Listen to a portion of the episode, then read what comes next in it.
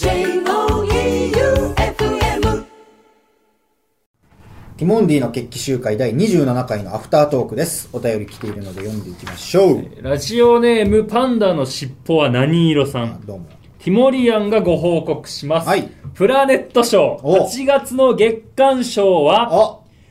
クリーピーナッツのオールナイトニッポンゼロが受賞されまいや、そたゃそうだろうな。大決起集会は残念でしたが、うん。これからも草の根運動を頑張ります。ありがとうございます。前田さんへ、うん。褒め褒めワード、ん。額面通りに受け取ってくださいね、あー褒め褒めワードみたいなのがちょっとね、言葉、まあ、褒めてるワードがあったんだろうね。うん。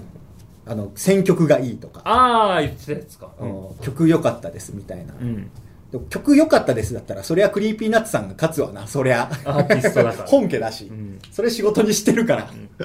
まあでもありがたいね、こういう賞ねに。ノミネートされただけでもねうん。それもなんかこうラジオまあ愛好家っていう人が独断と偏見で決めたわけじゃなくてみんなが投票してなんかノミネートされたらしいからうん。ありがね、たいですまあ、ね、いわばファン投票みたいなもんでしょ、うん。それにまあ。なのかな？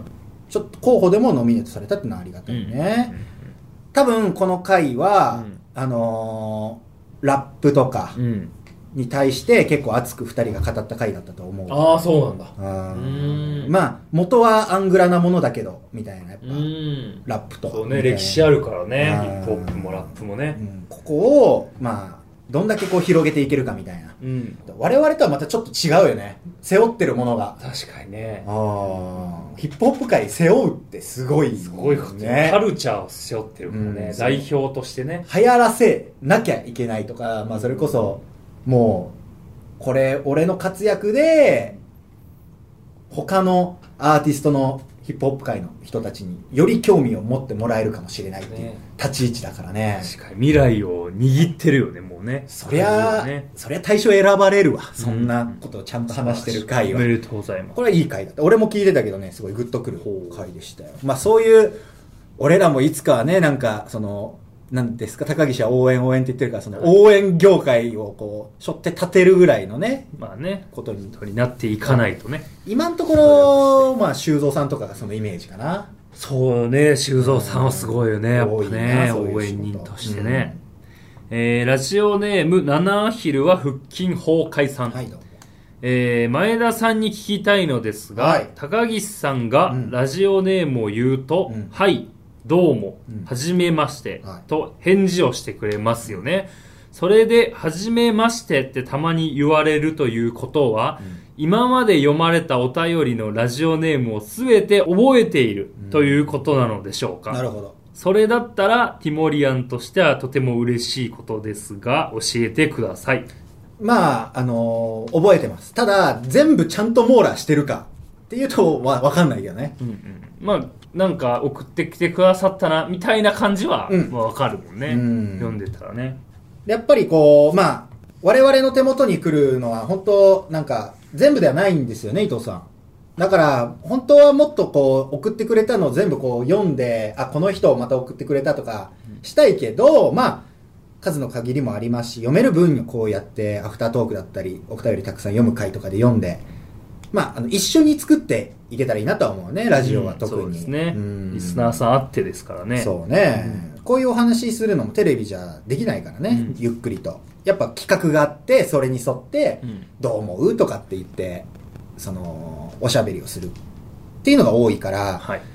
だマツコと有吉の怒り浸透とか、うん。あれもなんか公開ラジオみたいな作りだったから、あれはすごいよね、うん。テレビでもあれをできるっていう。すごいよ。うん。あれぐらいまでに、まあ、実力がつけば、もうテレビでもできるんだろうけど、まあ、まだまだ我々ここでいろいろみんなで楽しくやっていきましょえーラジオネーム真っ白白助さん。はい。はじめまして真っ白白助です。う。どうも。9月19日のアフタートークで、うん。四つ葉のクローバーの声が聞こえるはい。という子供のお話をされていましたが。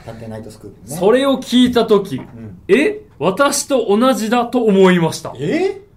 私は子供の頃から四つ葉のクローバーの声が聞こえていましたし、え？もうじき、50歳になろうとしている今も散歩中に四つ葉のクローバーに呼ばれます。ええ聞こえるの？うわーマ本ジか。当に？え、これ本当になの？家のダイニングテーブルの小さい花瓶には、うん。散歩中に取ってきた四つ葉のクローバーを飾っていて、その四つ葉のクローバーが枯れそうになれば、うん。散歩に行き、四つ葉のクローバーに呼ばれ、取ってきて花瓶に飾ります。へ四つ葉のクローバーが咲いている季節は、家の花瓶には絶えず四つ葉のクローバーが飾ってあります。ほ一緒に散歩する夫にいつも驚かれます。いや、すごいな。いるんだ。えーほ本当なのかな？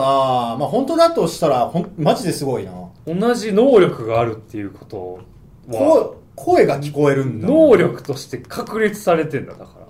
クローバー界に。そう。こな、何をキャッチしてんだろうね。俺らだって、グラウンドにさ、その、ボール落ちてないか、野球部の時にボール係で言ってたけど、ボールの声全然聞こえなかったもんね。全然見つかんなかったね。で、なんかの表紙に見つかって怒られたりとかしてたけど。そう。帰ってからね。そう。で、ボールがね、倉庫以外のところに置いてあったらペナルティーになるんだよね。ランニングとかなるから。だからこんなのうん、声聞こえてたのめっちゃ良かったけどね、当時ね。そうね。何の能力なんだろう。どういう声なんだろう俺らね聞きたいな、真っ白白助さんに、ねど。どういう音が聞こえ、音なのよか、なんか、そう、声なのか、喋ってんのか、そう。めっちゃ元気な声な可能性もあるからね。そうね。ここだよ 男らしいやい。いいじゃん。可能性はあるし、うんやっぱあのーちっちゃいから、みたいな、なんかうん音が聞こえてなのか、勝手なね、イメージね。高い声でね。妖精みたいなね。そうね。おーい。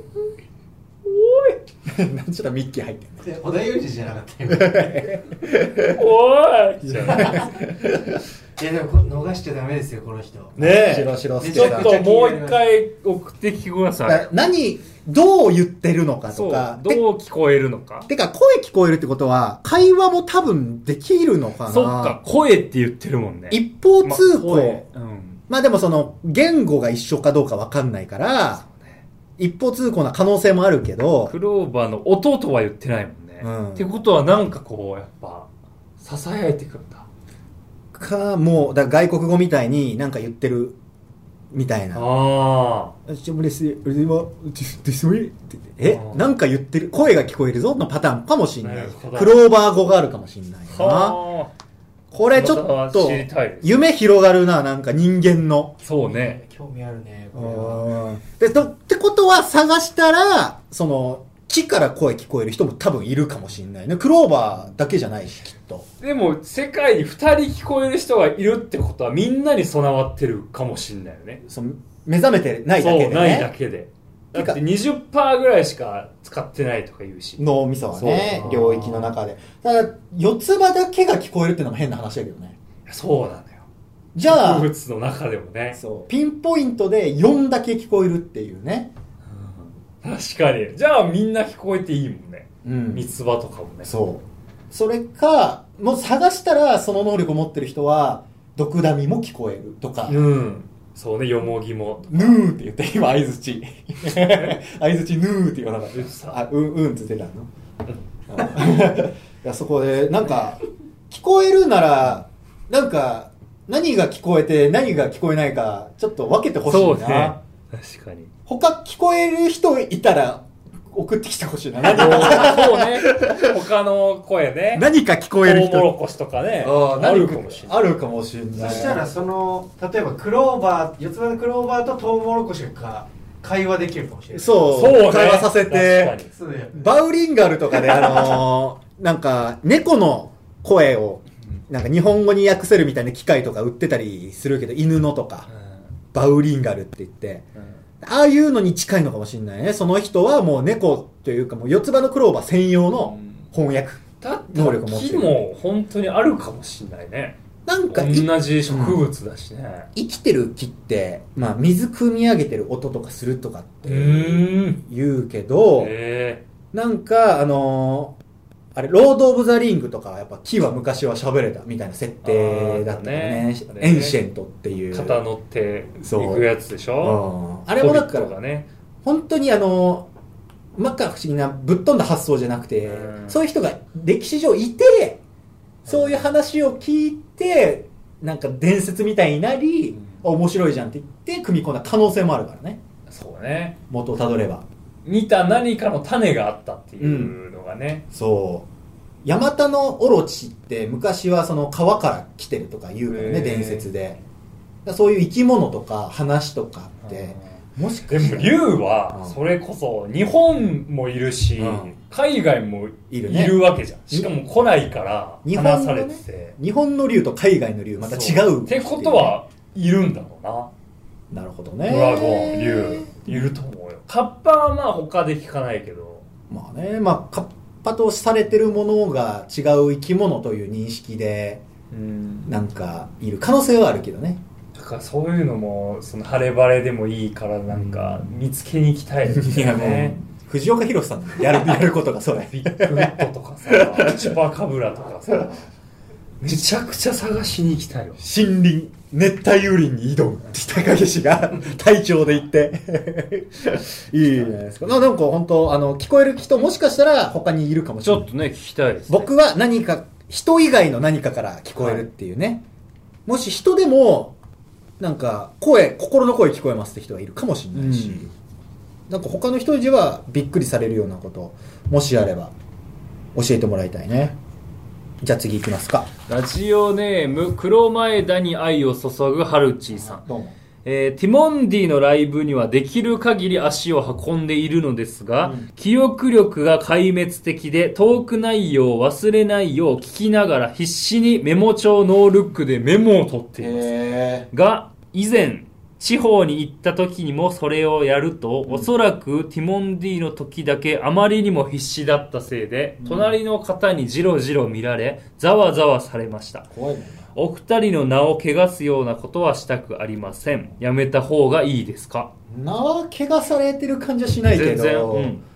まあでもメモを取ってるよりは見ててほしいけどなああ、集中してね、二度とないその時をね。うん同じネタでもまあちょっと変えたりとかしてたりするし、うんまあ、小島さんもすごいけどサンドさんのねうん、一番最初のライブから見てくださってるお客さんね。いまだうにん、ファンのね。どの会場にも来るそうそう。お客さうんんいらっしゃるけどあの人は時間計ってるよねそう。タイムてか、グレープライブも、全員の若手のネタのうん、タイムと感想をもう枠からはみ出るぐらい書いてる。書いてるよね、うん。ネタの後半あ俺らもさ1年目2年目の時とかもさ、来てくれてたじゃない。そうね。お客さん5人とかの時でも、うん。